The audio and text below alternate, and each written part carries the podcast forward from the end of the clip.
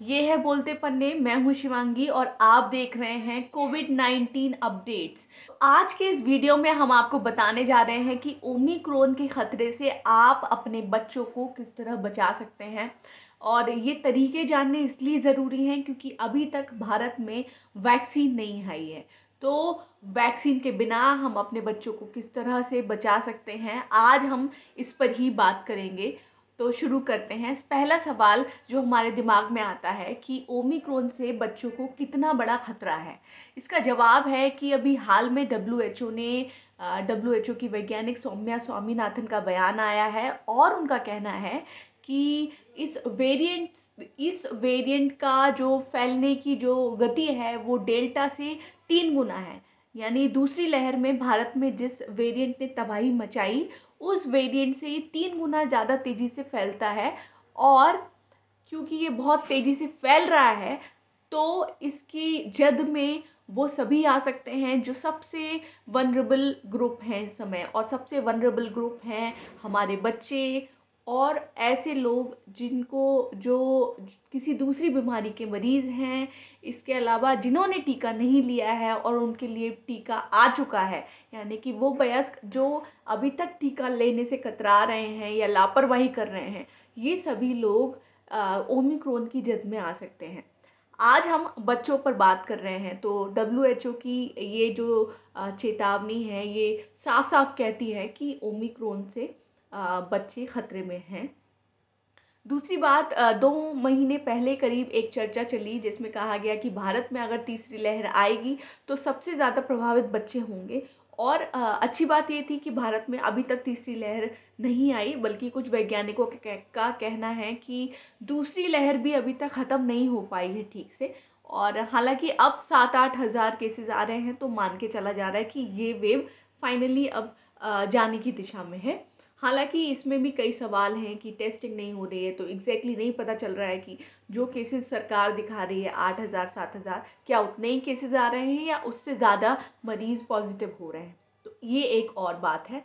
तो अब तीसरी लहर अगर आती है तो बहुत ज़्यादा माना जा रहा है कि ओमिक्रोन वेरिएंट की वजह से तीसरी लहर आ सकती है। उसका कारण ये है क्योंकि ये दक्षिण अफ्रीका से शुरू हुआ और दक्षिण अफ्रीका में अभी ये सबसे डोमिनेंट वेरिएंट है। इसके ही सबसे ज़्यादा मरीज़ आ रहे हैं। ब्रिटेन में भी ये बहुत तेज़ी से फैल रहा है और कई और देशों में अमेरिका में भी बहुत तेज़ी से फैल रहा है। तो माना जा रहा है कि जिस तेज़ी से दूसरे देशों में फैल रहा है, भारत में भी उस तेज़ी से फैल सकता है और भी चार पाँच दिन में ही भारत में इक्कीस मरीज़ आ चुके हैं, ओमिक्रोन से पॉजिटिव। अच्छी बात जो है, जो थोड़ा सा राहत देती है, वो ये है कि भले डब्ल्यू एच ओ ने ये कहा कि ये तीन गुना ज़्यादा संक्रामक है डेल्टा के मुकाबले, लेकिन ये कितना जानलेवा है इस बात के अभी तक कोई सबूत नहीं मिले हैं और दुनिया भर में अभी तक ओमिक्रोन से कोई मौत नहीं हुई है। ज़्यादातर इसके जो पॉजिटिव मरीज़ हैं, वो हल्का संक्रमण है उन्हें और ये एक अच्छी बात है। तो फ़िलहाल हमारे बच्चे जो है इस डेंजर में तो हैं, लेकिन ये डेंजर कितना बड़ा है ये आगे आने वाला वक्त बताएगा। दूसरा सवाल जो हो सकता है हम सबके मन में कि ओमिक्रोन से क्या अभी आ, किसी भी कंट्री में बच्चे पॉजिटिव हो रहे हैं? तो हाँ हो रहे हैं। दक्षिण अफ्रीका ने पिछले हफ़्ते करीब तीन दिन पहले यहाँ के स्वास्थ्य विभाग ने एक प्रेस कॉन्फ्रेंस की और प्रेस ब्रीफिंग में बताया कि इस समय दक्षिण अफ्रीका में हर एज ग्रुप में बच्चे लोग पॉजिटिव हो रहे हैं ओमिक्रोन से। और उन्हें सबसे ज़्यादा चिंता ये है कि ओमिक्रोन की वजह से पाँच साल से छोटे बच्चे भी पॉजिटिव हो रहे हैं। हालाँकि हॉस्पिटलाइजेशन की स्थिति बहुत कम मामलों में आई है ऐसे बच्चों में। ज़्यादातर माइल्ड इन्फेक्शन अभी तक पाया गया है। लेकिन उन्होंने ये चिंता ज़ाहिर की कि पाँच साल से कम उम्र के बच्चे पॉजिटिव हो रहे हैं और जो टीन एज है, पंद्रह से उन्नीस साल का ये एज ग्रुप में भी बहुत सारे लोग पॉजिटिव हो रहे हैं। तो ये एक हमारे लिए भी चिंता की बात होगी। दक्षिण अफ्रीका में भी बच्चों के लिए टीका नहीं आया है, गरीब देश हैं। तो ये हमें समझना पड़ेगा कि हमारे लिए वैक्सीन कितना ज़रूरी है, हमारे बच्चों के लिए वैक्सीन कितनी ज़रूरी है और हम सबको अपने अपने स्तर पर सरकारों से ये मांग उठानी पड़ेगी। ये सरकारें, केंद्र सरकार, नरेंद्र मोदी की सरकार, तमाम तरह के बैनर, पोस्टर लगा के हम सबको बता रही है कि हमने फ्री वैक्सीन दिया और ये इस समय चुनावी साल है तो सरकारें जो भी उन्होंने थोड़ा बहुत किया है, उसका ढिंडोरा बहुत पीट रही हैं, पर आगे कितना कुछ करने की ज़रूरत है, उस पर ध्यान नहीं दिया जा रहा है। तो अगला सवाल ये हो सकता है कि सरकार अभी तक इस पर क्या कर रही है? तो सरकार ने अभी तक ये किया है कि भारत में एक वैक्स, एक कंपनी है जाइडस कैडेला। और अगर मैं गलत नहीं हूँ तो ये गुजरात की कंपनी है। इस कंपनी ने ये बच्चों के लिए वैक्सीन ये डेवलप कर रही है और इस पर अलग से जानने के लिए आप एक और वीडियो देख सकते हैं, जिसका लिंक डिस्क्रिप्शन में दिया जाएगा। जाइडस कैडिला की वैक्सीन जो है, वो बिना सुई वाली वैक्सीन है और इसमें तीन डोज़ हैं। हम सबने जो वैक्सीन ली है, वो दो डोज़ वाली वैक्सीन है, लेकिन इसमें तीन डोजेज़ हैं बच्चों के लिए। अच्छी बात यह है कि इसमें सुई नहीं होगी। फ़िलहाल ये वैक्सीन अभी भी इसको फाइनल जो अनुमति कहना चाहिए वो नहीं मिल पाई है। हालाँकि वैज्ञानिकों के एक पैनल ने सरकार के वैज्ञान सरकार का जो एक वैज्ञानिक पैनल है, उसने इसकी सिफारिश ज़रूर कर दी है। पर अभी भी ये प्रोसीजर जारी है, अभी तक पूरी चीज़ें नहीं हो पाई हैं। सरकार ने कोई साफ़ साफ़ डेट लाइन भी नहीं बताई कि कब तक हम दे देंगे। तो अखबारों में भी आप पलट के देखेंगे तो आपको यही हेडलाइन मिलेगी कि जल्द आने वाला है बच्चों का टीका। तो जल्द, कब जल्द होगा, ये अभी तक किसी को भी नहीं पता है। स्वास्थ्य मंत्री ने एक बयान दिया और स्वास्थ्य मंत्री ने कहा कि क्योंकि ये बच्चों का मामला है, इसलिए हम बहुत ही सोच समझ के फ़ैसला उठा रहे हैं, कदम उठा रहे हैं और जल्द ही बच्चों को टीका आ जाएगा। तो एक गोल मोल जवाब ये है और बच्चों के लिए अगर आप इतने ही संवेदनशील तरीके से काम कर रहे हैं तो ये काम आपको और एक टाइमलाइन सेट करते हुए भी करना चाहिए, ये भी एक सवाल आता है। तो फ़िलहाल अभी तक हुआ ये है कि गवर्नमेंट ने जाइडस कैडिला का एक करोड़ टीके के लिए ऑर्डर दिए हैं। हमारे यहाँ 135 करोड़ की आबादी है, जिसमें बच्चों की तादाद अच्छी खासी है, जिसमें सिर्फ़ एक करोड़ वैक्सीन के लिए ऑर्डर दी गई है। तो ये एक बात है। दूसरी बात जो अब नरेंद्र मोदी की सरकार पर लगातार सवाल उठते रहे हैं कि वो विदेश से क्यों वैक्सीन नहीं खरीद रहे हैं?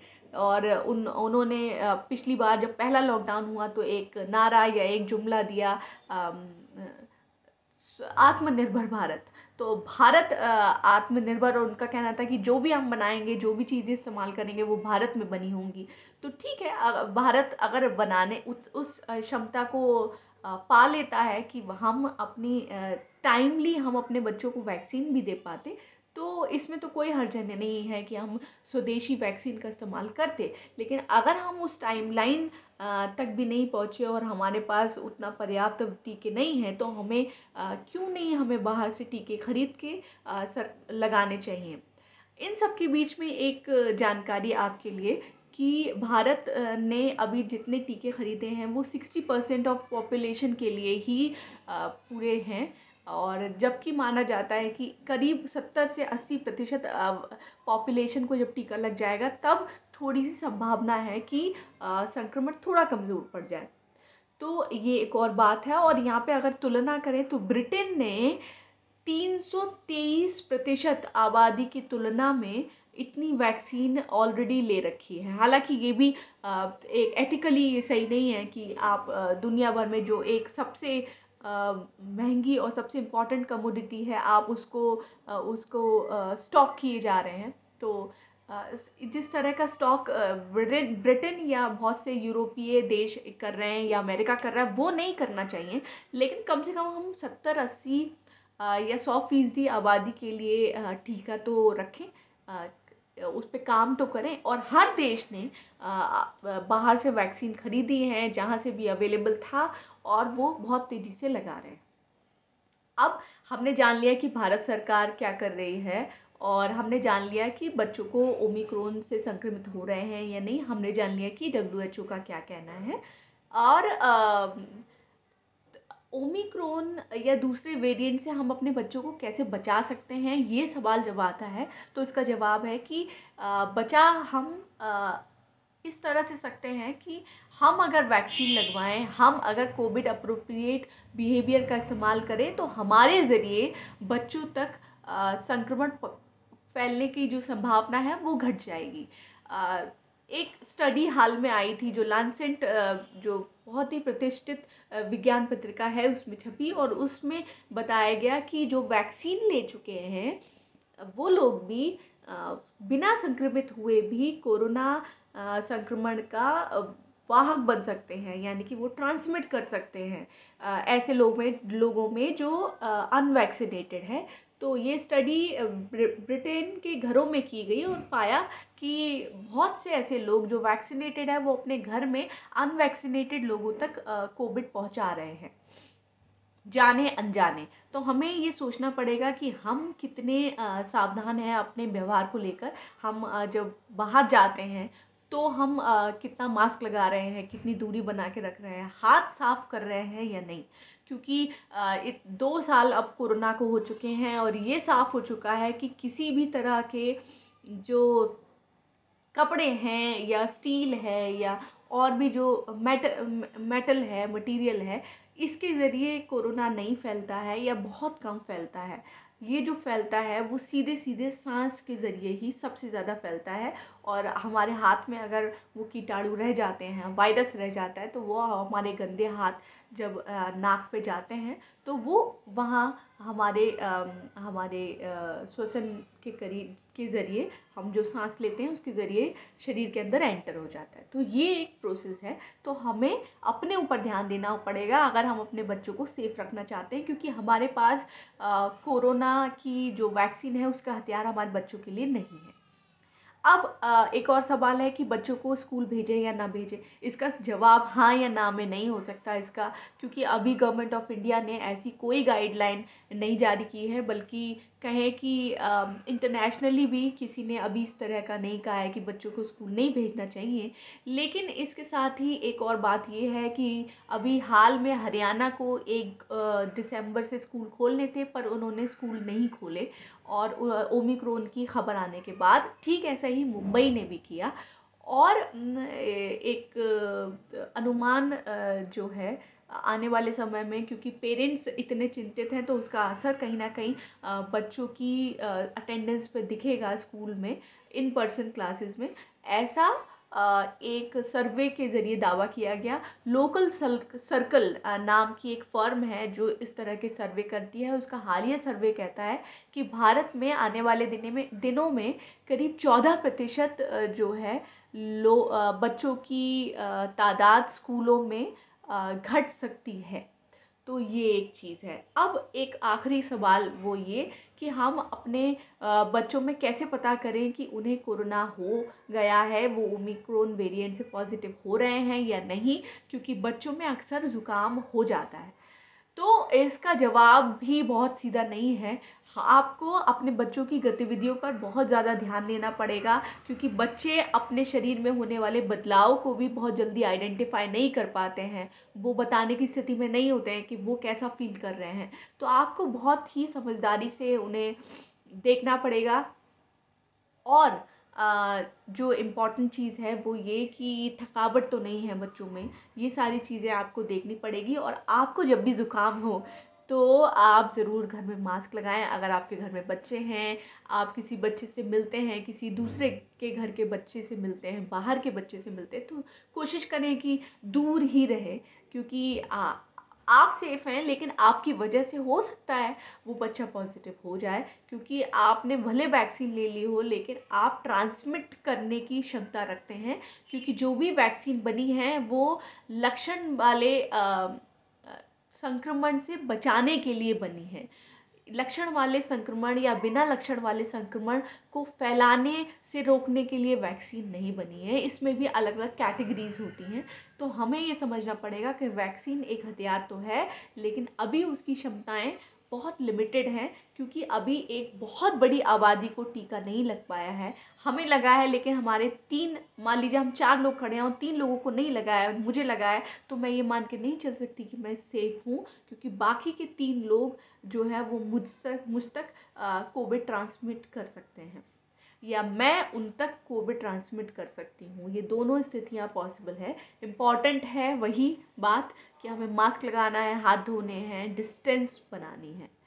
और आ, कुल मिला के तो ये सारी चीज़ें थी। अपने बच्चों को बहुत क्लोजली वॉच करें। थर्ड पर्सन से उनकी एक्सपोजर अगर हो रही है बहुत डायरेक्ट उसको थोड़ा सा कम करने की कोशिश करें। और अपडेट्स लेते रहें। जो भी नई चीज़ें आ रही हैं, डरने की ज़रूरत नहीं है, क्योंकि जैसा मैंने बताया कि अभी तक ये नहीं पता चला है कि ये वेरिएंट कितना जानलेवा है। तो उम्मीद यही है कि भले ये बहुत तेज़ी से फैल रहा है, पर हम सब इससे भी बाहर आएँगे, क्योंकि हम दूसरी लहर से भी बाहर आए हैं। बहुत बहुत शुक्रिया आप सभी का और इस सब के साथ एक इंपॉर्टेंट खबर जो मुझे याद आ रही है, कल की खबर। जॉर्डन एक देश है और वहाँ पर ऑक्सीजन से कोरोना के टाइम पर मौतें हुई। उस मामले में, एक मामले में सुनवाई के दौरान वहाँ पर पाँच स्वास्थ्य अधिकारियों को तीन साल की जेल की सज़ा दी गई है। तो ये एक बहुत अच्छा उदाहरण है सारी दुनिया की सरकारों के लिए कि वो इस तरह की नज़ीर पेश करें और अगर जो भी लोग कल्प्रिट रहे हैं, उनको सज़ा मिलनी चाहिए क्योंकि कोई ऑक्सीजन की कमी से मर गया, ये कोई ये कोई दुर्भाग्यपूर्ण घटना नहीं है। ये सिस्टम का फेल्योर है जिसकी वजह से लोग मरे हैं हमारे अपने मरे हैं। दूसरी लहर में लाखों लाख लोग मरे हैं भारत में। तो इन सब चीज़ों के बीच में आ, इस तरह की जानकारियाँ आप तक पहुँचाते रहेंगे। आप बने रहिए हमारे साथ यानी बोलते पन्ने के साथ।